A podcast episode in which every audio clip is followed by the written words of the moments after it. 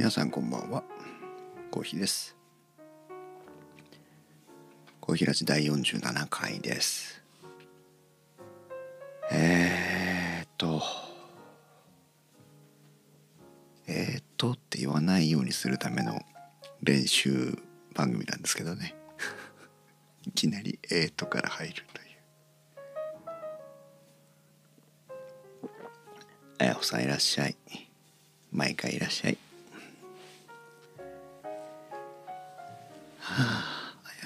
ああやほさんの100日配信はあれは帰国日までのカウントダウンなんだね。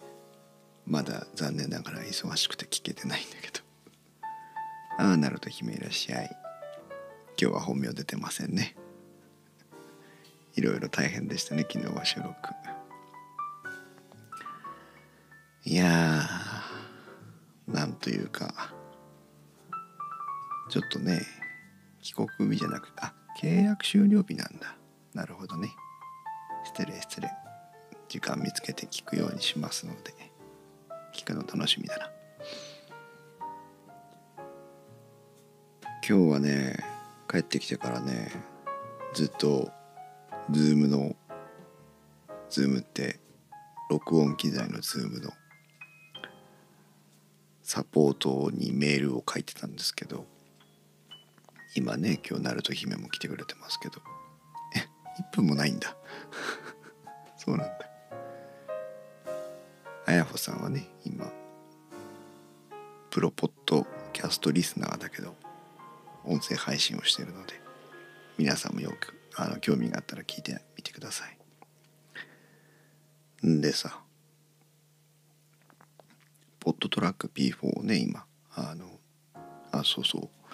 昨日かな？第3期の、えー、情報発信始めましたけど、えー、一旦帰ってきた第1期から帰ってきたポットトラック P41 号機くんを再び、えー、次のポッドキャスターさんに旅立たせるというので今回はゆうすけさんにお送りしてねゆうすけさんと2番目の方3番目の方まで一応スケジュールを調整しているところでで本当は情報サイトのね公開もしたいんですけどまだできてないという。ちょっとマイク動かしますね。まだできてないというねあれで。本当はだからその編集作業したいんだけどサポートにメールを打ってるのでそれで1時間ぐらい取られてたのでまた今日も編集できない編集っていうのはそのブログの編集ができないというね話でしたけど。ポットトラック P4 でねなんか書き込み SD カードに対する書き込みの時にエラーが発生する。うんなると姫さんが泣かなくてもいいんですよ。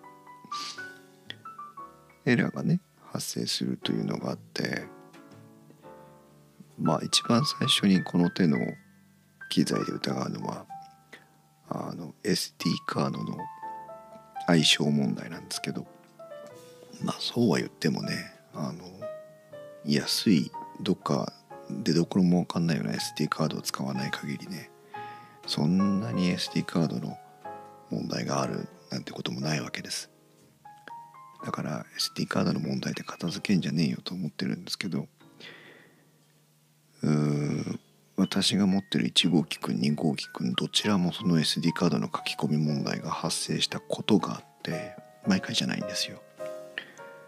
そのエラーの特定エラーの対応あの調査の対応っていうのは再現性と切り分けという2つの問題がポイントがありまして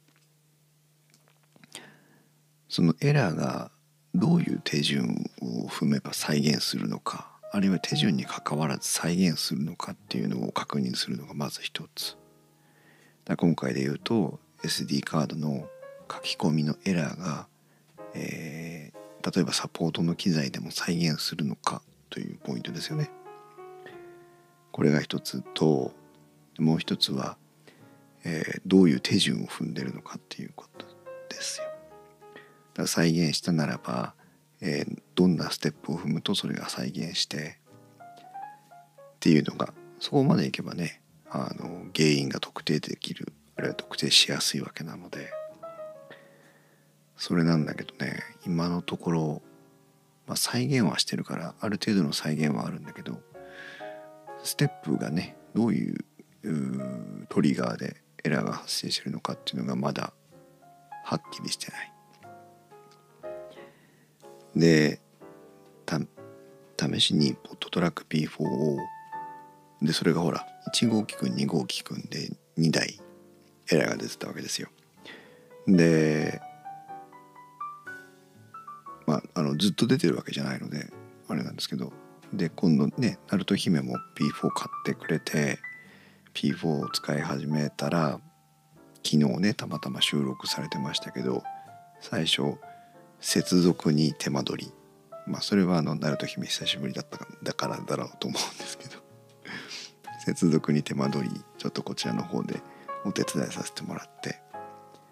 でいざあ始めたんだなよかったと思ってまた自分の編集に戻ったら今度あのネズミさんからナルト姫のねナルト姫ごとのサブパーソナリティのネズミさんから DM が来て「ナルト姫はまだ泣いてます」という えなんで泣いてんの?」っつったらそのせっかく収録したのに書き込みエラーが出たというのでもうそれを聞いた時点で私もがっかりしちゃってなんでこのタイミングでナルト姫のやつで書き込みエラーが出るのよと。でねでもネズミさんが上手に対応してくれたので一応解決をその時は解決を見たようなんですけどおかげでナルト姫はボロボロになってやさぐれて 睡眠も削られね焼け酒も飲めないというかわいそうな状況に追い込んでしまったんですが。ねえかわいそう。いっつも思うんですよ。あの機材がそれほどね得意じゃない人のところで問題が発生した時って自分がその場にいたらねあっという間に対応するのにと思うことも時間がかかっちゃうのでああなるほど姫今日も引きずってるのね。そうだよね。かわいそうに。うん。でも昨日はダブルパンチでしたね。接続もで戸惑って書き込みも失敗じゃないですか。どっちかだったらまだそんなにね 大丈夫だったかなと思うんだけど。はあそうなでね。まああのこのまま置くわけにはいかないと私もいずれ P4 がね帰ってきて P4 を使うわけだししかも多くのあの機材に詳しくないポッドキャスターさんに勧めてるっていう責任もあるのでで Zoom 製品の他のやつもいっぱい使ってますけどもうそんなことないんですよ。だからなんで P4 だけと思って。で試しにね買った買ったっていう方 Twitter 上でフォローしてる方もフォローしてない方もいたんだけどとにかく P4 を買ったよとか P4 を使ってるよっていう人を検索してその人に DM を送ったの。7通ぐらい送りましたけどあ半分ぐらい返ってきましたけどお使いの P4 で書き込みエラーは発生しませんでしたかということでそしたらねナルト姫の他にももう一人あのエラーがまあもう一人ってあの私のフォロワーでディスコードのコミュニティにも来てくれてる忠信さんという方ですけど忠信さんのところでも書き込みエラーが1回発生しててでそれもちょっと情報を詳しく教えてくださったんでその辺も含めてまあ Zoom のねサポートに連絡を入れたんですけどまあ Zoom がねどういうふうに対応するかまだ分かりませんけど。ででです今のところの我々が Zoom がじゃなくてね我々のレベルで収集した情報を分析するとどうやら、えー、パソコンでフォーマットした SD カードを使うと、えー、問題は出ないようだということなんですよ。それからもう一つ可能性があるのが、えーと、ファイルの一部を削除した場合に発生しやすくなるかもということなのね。だから SD カードで録音をしたその音源はパソコンにコピーするのはいくらでもコピーしたらいいんですよ。全然コピーして構わないんだけど、えー、ファイルを消したいなと思った時にはコピーし終わった後でパソコンからその SD カードをフォーマットする。SD カードスロットがあるパソコンなら SD カードスロットに挿すし SD カードスロットがなければなんか SD カードリーダーかなんかに挿してとにかくパソコンで SD カードをフォーマットする。と比較的安定してるようだという一つの推測。なのでナルト姫も今回もパソコンで1回フォーマット終わってるのでえーと、P4 ではフォーマットをしないで使っていただいてでいつも収録音源をパソコンに移したりする時はコピーして移してでそのままほったらかしておいたらいいんですよ。SD カード上のデータは。9時から始めて思ったのに。かわいそう。かわいそうだね。そのポシャった収録はどれぐらい収録して書き込みエラーになっちゃったの？あ、あゆうすけさんいらっしゃい。今、ゆうすけさんにも大事な情報をずっとお話ししてたんだけど。ねえ、10時半ぐらいでしたもんね。P4 が接続になったのはね。かわいそうに。そう。で、話を戻すと、そのファイルは、あ、10分か。まあ、でもそれぐらいならなんとか。P4 をごめんなさい。P4 で録音した音源ファイルはパソコンには移動とかじゃなくてコピー。でコピー終わった後も SD カード上のデータは、えー、パソコン上では消さない。そして、えー、もしファイルを消したいなと思った時には SD カードをパソコンに挿してパソコンから SD カードをフォーマットする。おそらくおそらくこの3つを守るとまあ今のところ書き込みエラーの発生は、えー、確率が下げられるかなというところです。ズームはね早く原因を調査して突き止めてくれるといいんですけど今ね遊びに来てくれましたけどゆうすけさんは PodTrak P4 の第3期のまだまだ旅する編のトップバッターで昨日送ってもう今日着いたのね。あっという間に着きましたけど。で前回までの反省を生かして今回は TRRS4 極端子のケーブルを同梱しました。なのでスマホとか iPhone とかの、えーと、イヤホンジャックに挿すと、えー、そこから、えー、スマホと接続してスマホの通話アプリで通話ができるという。うん、ゆうすけさん全然慌てないんで時間たっぷりありますから。あ、それからね、あの業務連絡ですけど、ゆうすけさんの次の送り先が決まりました。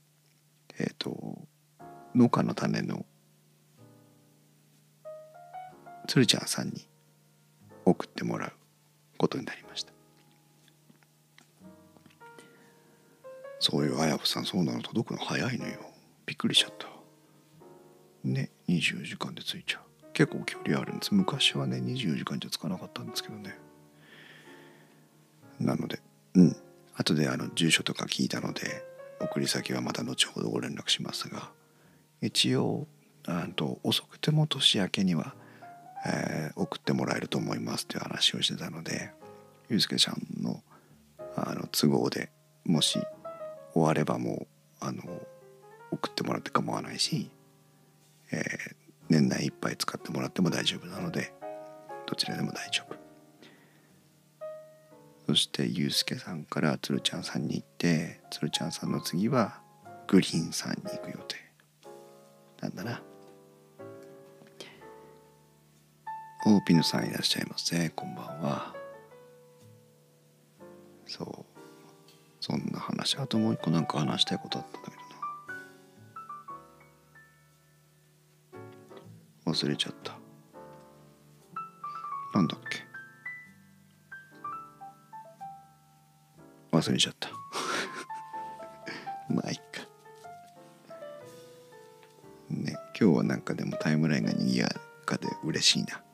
鳴門姫はまだへこんでるけどみんなで鳴門姫を励ましてあげて。こんなにねなんかねか弱い女の子がね頑張って P4 を使って録音したのにエラーで一回録音の音源がポシャってしまったという。そう。そうなの。かわいそうでしょ？それをね昨日夜のさ10時半ぐらいにさ P4 がパソコンと接続できないんですってあの来てね。それはあのきっと接続が間違ってるだけなんだろうなっていうのはすぐ分かったんで落ち着いて落ち着いてって言って少しずつねあの確認して無事接続できたんだけど その後ねそこでドタンパターンした後で収録してみたら書き込みに失敗しちゃったって言ってねもうそれでもうぺっこりへこんじゃって かわいそうに。ねえ。機械も数字も音痴なんですね。頑張ってでも計算して出したんでしょ。あの話面白かったな。エクセルで開業できない人たち。はまあねあのエクセルはそもそも開業するのを前提としてないのであの開業できなくても別にいいんですよ。だけどかわいそう。ね。え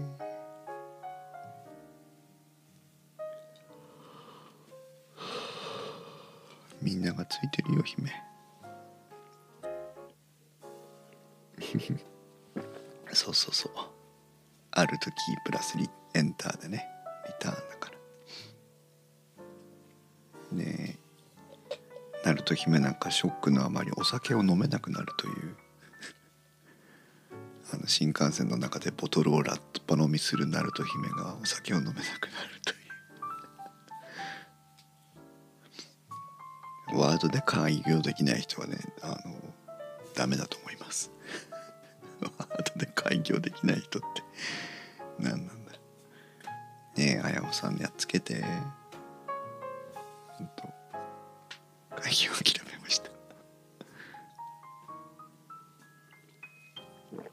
そうだよ。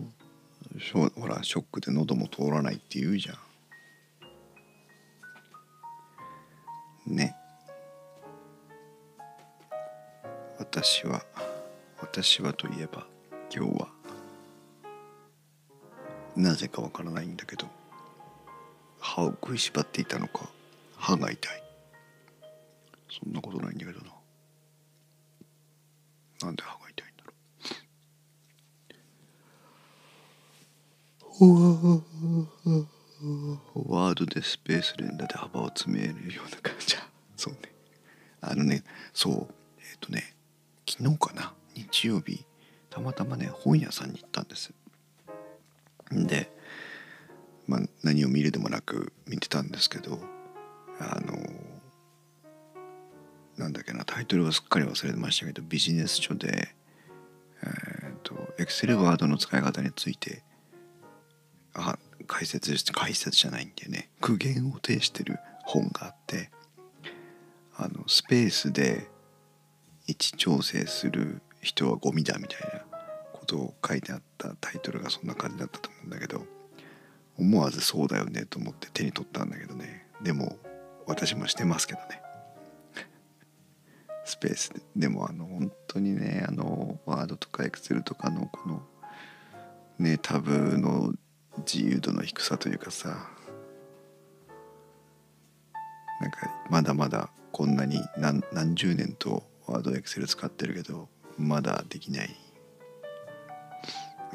ゴミにも慣れてないって。なると姫あんまり自分を 貶めないでください。それでねあの最近ねなんだっけ。総務省だか経産省だかがあのエクセルのあの結合をするなとかっていうねガイドラインを出してまして話題になってましたけど、うん、あのガイドラインは私も勉強になるなと思ってこれから Excel もね結合しない Excel 表の作り方っていうのを研究していかないといけないなと思ってあれは非常に合理的。ゆうすけさんタブーを押しただけでパソコンできる人認定。でも分かりますそういうの。皆さんね結論結論ですよ。パソコンができる雰囲気は出さない方がいいです。結論。今のユースケさんみたいにねどんどんどんどん雑用を押し付けられますからね。ピノさんワードで全部作り込む昭和世代のおじさんたちはエクセル触れません。あそうなんだ。逆にエクセルでね文章作成する人もいっぱいいるよね。あやほさん、エクセルのいろんなやり方言ってググればすぐ分かるのに調べずに聞いてくる人の神経が分かりまって まあそれは分かる。分かるんだけど分からない人にはねもう Google に書いてあることすら分からない、ね、なると姫そっかユうスケさんに頼めばよかったのか。ほう。その通り。だってユうスケさん食べ押せるしね。たまにこの話になると必ず思い出すのが皆さん知ってます？エクセル方眼紙。いまだにやるよね。あの回覧のテンプレートみたいなやつをさエクセルで作ったりするんだけどさエクセルに縦横を本当に細かいあの行列を設定してそれをひたすらあの結合結合をして素敵な方眼紙のようにして素敵なフォームを作っていくという謎の芸術がありますけど。なると姫あやほちゃん調べてみたけど書いてことが書いてあることがわからぬってやっぱそそこなんだよね。ゆうすけさん主任それヘッダー入力になってます。知らずにヘッダー入力に行ける人がすごいよね。うん。あやほさん姫は姫なので姫が調べる必要はありませんって。そうなのよ。だからみんなで手取り足取り姫のことを助けてあげて。うん。そう。でエクセル実はねでもエクセルってねここでその話をしてもしょうがないんだけどエクセルっていうのは画面表示の正確性よりも表計算というね計算を高速に処理するためのソフトウェア設計をしているので画面のサイズによって表示が変わるんです。だデスクトップで今のねフル HD だと 1980× うん？1920×1080 ピクセルかのサイズで作ったエクセルの画面をノートパソコンとか、えーと解像度が違うパソコンに持っていくと例えば印刷範囲をきちんと設定してたはずなのにノートパソコンに持っていくと印刷したらはみ出すとか、まあ、逆もありますよね。ノートパソコンでしっかり印刷範囲調整してたものをデスクトップに持っていくとはみ出すとか。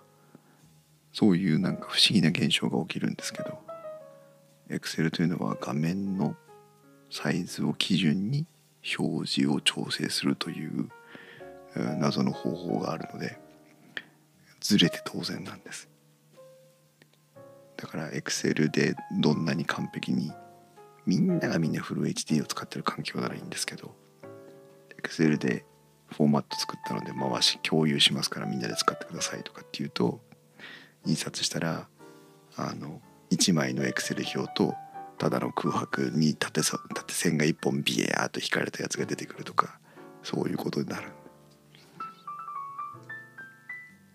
なんかエクセルダメダメ会みたいになってきたけど。エクセルはエクセルの使い方をするというね。でワードはきちんとその印刷をする文章作成をするということを考えて作られているソフトウェアなので基本的に印刷範囲に指定されたものは、まあ、どの環境であってもフォントの違いとかは別にして印刷ができるようにはなっているというねそういう仕組みがありますけど。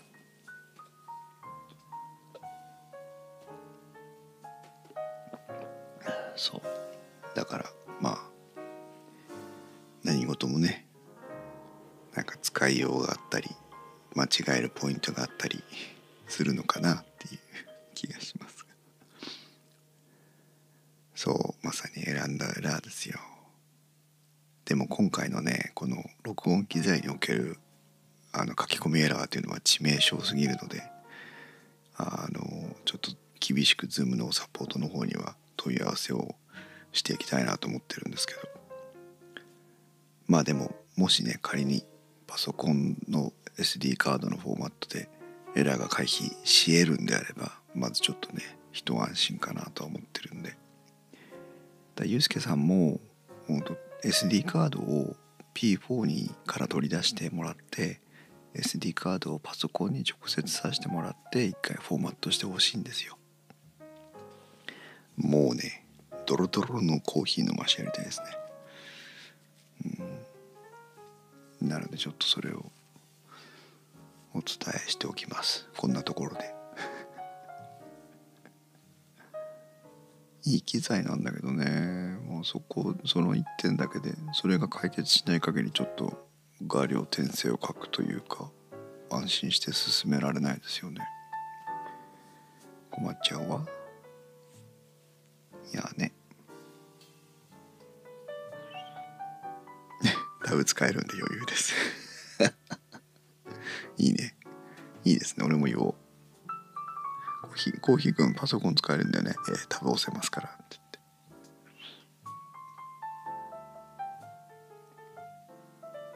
て。ね今日は皆さんのところお天気はどうですか？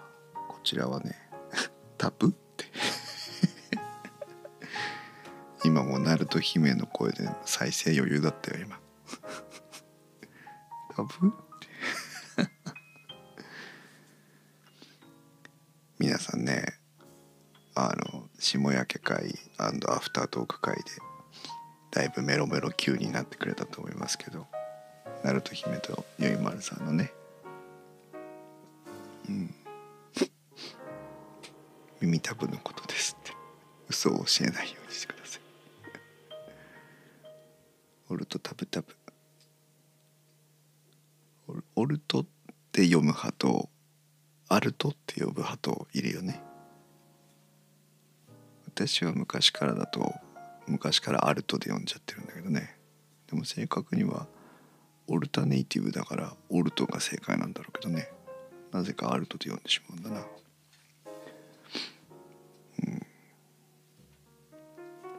うん。しかもコントロールはコントロールっていうのにオルトはオルトって呼ぶっていうね。オルタネイティブでいいじゃんっていう気もするんだけど。オルト派とオルタネあオルタネイティブっていう人もいるんだね。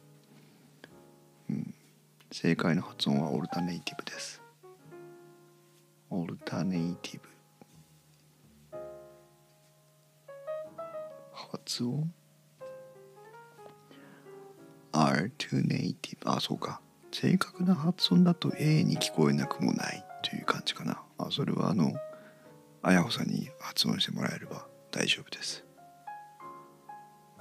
多分 O と A の中間ぐらいの発音になるような気がするね。アルトネイティブだと思うけどな。O ではないよね。そもそも ALT だし。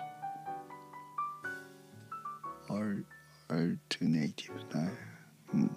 まあちょっとボソボソなので発音を追求できませんが。ね。そう。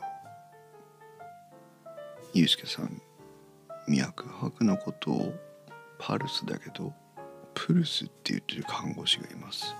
はあ。パルスまあいいんじゃないかな。オルタナ。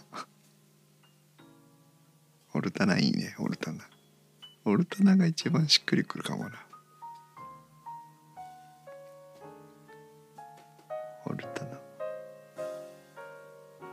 カナ4文字って不思議な落ち着き感があるよね。ペルソナとかね。オルタナとかね。不思議なとかね。もう今いい感じでつないだよ。全くの偶然だけど。ねえ。今日はだからあれだね。あのクレーム対応とか、クレームを入れてたわけなんでちょっとなんかいつもと違って目が覚めてるというかシャキシャキです。不思議な。これだな。これだなもいいね。コルタナです。エクセル4文字。あ本当だ。エクセル。それな。面白いね。そう。あともう一つあれだ。思い出した。全然関係ない話を思い出した。私今ノートパソコンを職場で買わなきゃいけなくて。で選定と購入を任されていて。私ね今最近は職場で買ってるノートパソコンは全部レノボです。昔のシンクパッド IBM ね。レノボ。レノボがね結構いいあの品質でパソコン作ってくれてて。ちょっとラインナップがよくわからんのだけど。でも今回もレノボで1台買ったんだけどさ。購入時点では最短3週間ぐらいでお届けって書いてあったの。レノレノレノボ。言いにくい。最短3週間ぐらいでお届けって書いてあったんだけど購入後に納期の確認をしたら失礼。3ヶ月って書いてあっ3週間じゃねえのかよって話よ。3ヶ月かいと思ってさ。でそれはいくらなんでもありえないだろうっていうんであの実はレノボっていうのはねあの法人向けのウェブサイトがあって法人向けのウェブサイトで購入してるんだけどえ、っと法人向けで購入した経験があったりするとえっと、あの担当者みたいなのが決まってくるのね。でその担当者をの番号を入力して購入すると仮にその担当者と話をしないで買ったとしても、えーと、少しま得点というかねあのフォローアップがの優先度が上がるの。なのでその担当者の人の番号を打って買ってたから早速その人に連絡して23週間が23ヶ月になってんだけどっつって話をしたらいやカクカクしかじかこういう理由なんですっていうのがあってね。なんかまあ一部の部品があの調達に遅延が出たらしくてそれで遅れたらしくて本当にその遅れるか遅れないかの瀬戸際の時に買ったらしくて。でまあそういう事情なんだというから、まあ、それはその事情は分かると。分かるんだけどこっちも予定があるので困ると。そしたらあのいろいろ検討しますということで一回持ち帰らせてくださいっていうことだったんでどうぞお持ち帰りくださいっつって持ち帰ってもらって。でまあ週明けやったら、えーと、場合によっては代替機種の提案も含めて検討しますってことだったのね。だから納期の短いモデルに変更してくださいという提案も考えておりますということだったんだけどまあ結論はえ、ー、と同じ発注したモデルをえー、納期を前倒ししてくれることになってあの申し訳ないけどもしかしたら、えーと、私がの購入が繰り上がったせいで、えー、納期が繰り下がっちゃった人がいることになるんだけどまあそれはレノボの都合なので何とも言いようがないんだけどまあなんとか予定納期通りに戻してくれて。そういうことなんですけどって言うからありがとうございましたって終わったんだけどね。ピノさん遅延ってインテルの CPU の件じゃないですか。富士通でも大騒動でしたからあそうなの？それは今の話。まあなんか何かって言ってたけどね。うちは8,000台がその事態に巻き込まれました。へえあじゃあなんかインテル CPU の供給不足ねまだ続いてるのかもしれないけど。何のチップだったかな？なんか電子部品の調達がとは言ってたけどね、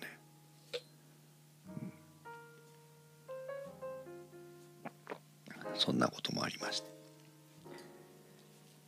まあねそれも言ってみればエラーかな。でもあれですよね。なかなか思うように対応できないこともありますけどエラーの一番適切な対処法は落ち着いて解決策を探るというこれが一番ですよね。慌てず騒がず落ち着いて今できる最善の方法は何か。状況が回復できる最高最上の方法は何かを落ち着いて探るという。あピノさんの春の話ね。そっかじゃあまたまたちょっと違う部品なのかな。CPU とは言ってなかった気がするんだよね。うんそうエラーで強くなる。だけど私に対してのエラーならいいけどナルト姫に対してのエラーはやめて。綾穂さん事務所の人間にそう言ってほしい。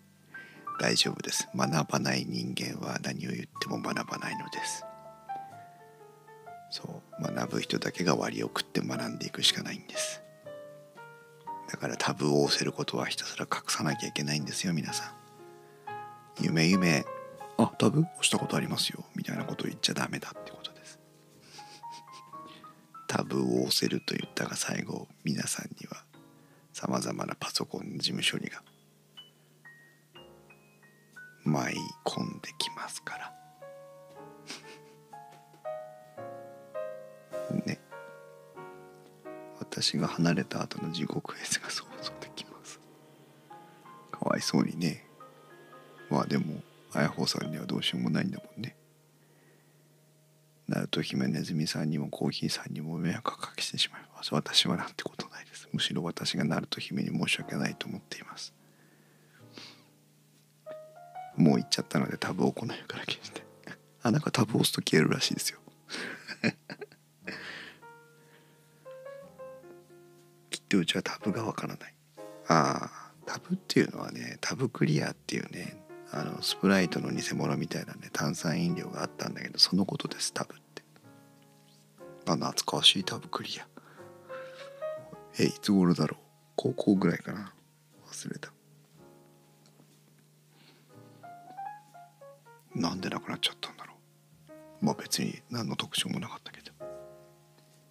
私はねプルタブじゃない。私はね意外とね三ツ矢サイダーのねアメリカンボトルっていうのがあってこう高校の頃中学高校の頃。あのね今で言うとデカビタの形の瓶をあと2倍ぐらい大きくしたようなやつで透明な瓶なんですけどで緑のラベルが貼ってあってね知らないんだ。三ツ矢サイダーアメリカンボトルっていうのがあってね。私はなぜかその三ツ矢サイダーアメリカンボトルになんか強い憧れを抱いていて当時ねハマってました。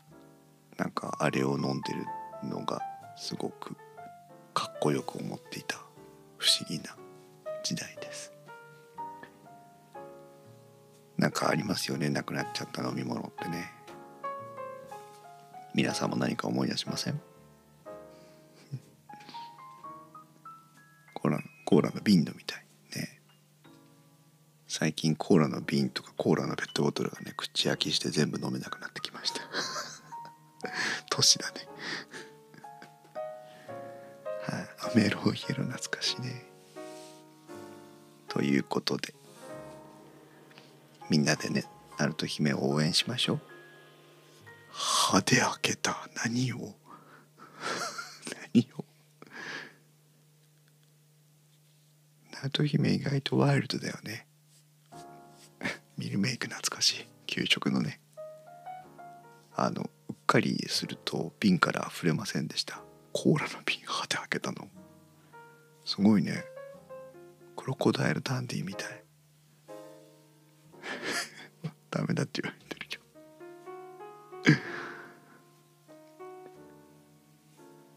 ナルト姫の現物を見たことない方がほとんどだと思いますけど私あのナルト姫のご尊顔を拝見したことがあるんですけどね。ウェブ上で。可愛い女の子ですよ。その子がコーラの瓶を歯で開けてると思うと。ダメだ。笑っちゃう。やめましょうね。そう忘れようみんな。あのことは忘れよう。ああるのねおさん。オンラインで会ったことがあるのね。そうなんだ。それはラッキーでしたね。ダメだもうなんか コーラの瓶を歯で開けてるイメージが頭から離れないよ。ける。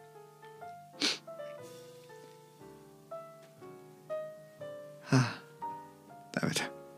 これ以上なんか笑って配信できないので今日はこの辺にしましょう。ねえ。ビール飲みもできますって言わないのだから。びっくり人間だよそれ。でもビールの瓶を開けるぐらいだったらなんかねナルト姫だったらやりそうだなって気はするけど。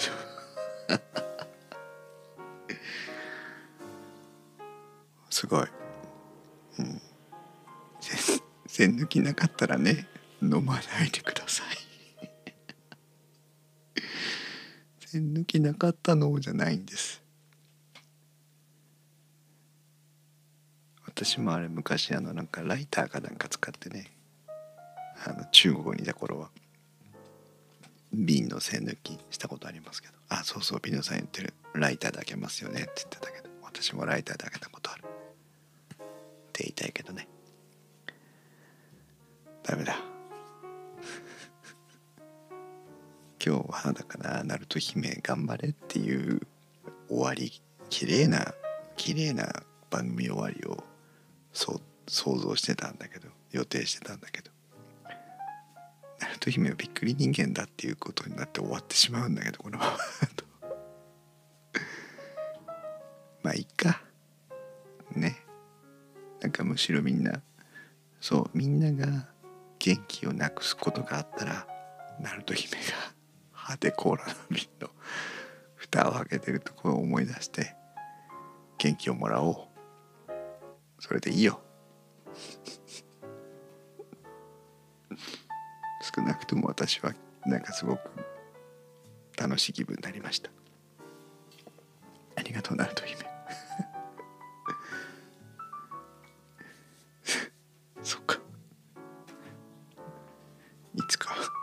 披露してくださるということ ダメだ。楽しみすぎる。はい。今夜もお付き合いいただいてありがとうございました。皆様もエラーにはくれぐれもご注意いただいて冷静に対処しましょう、ね、ということで今夜もお付き合いいただいてありがとうございました。それでは皆さんおやすみなさい。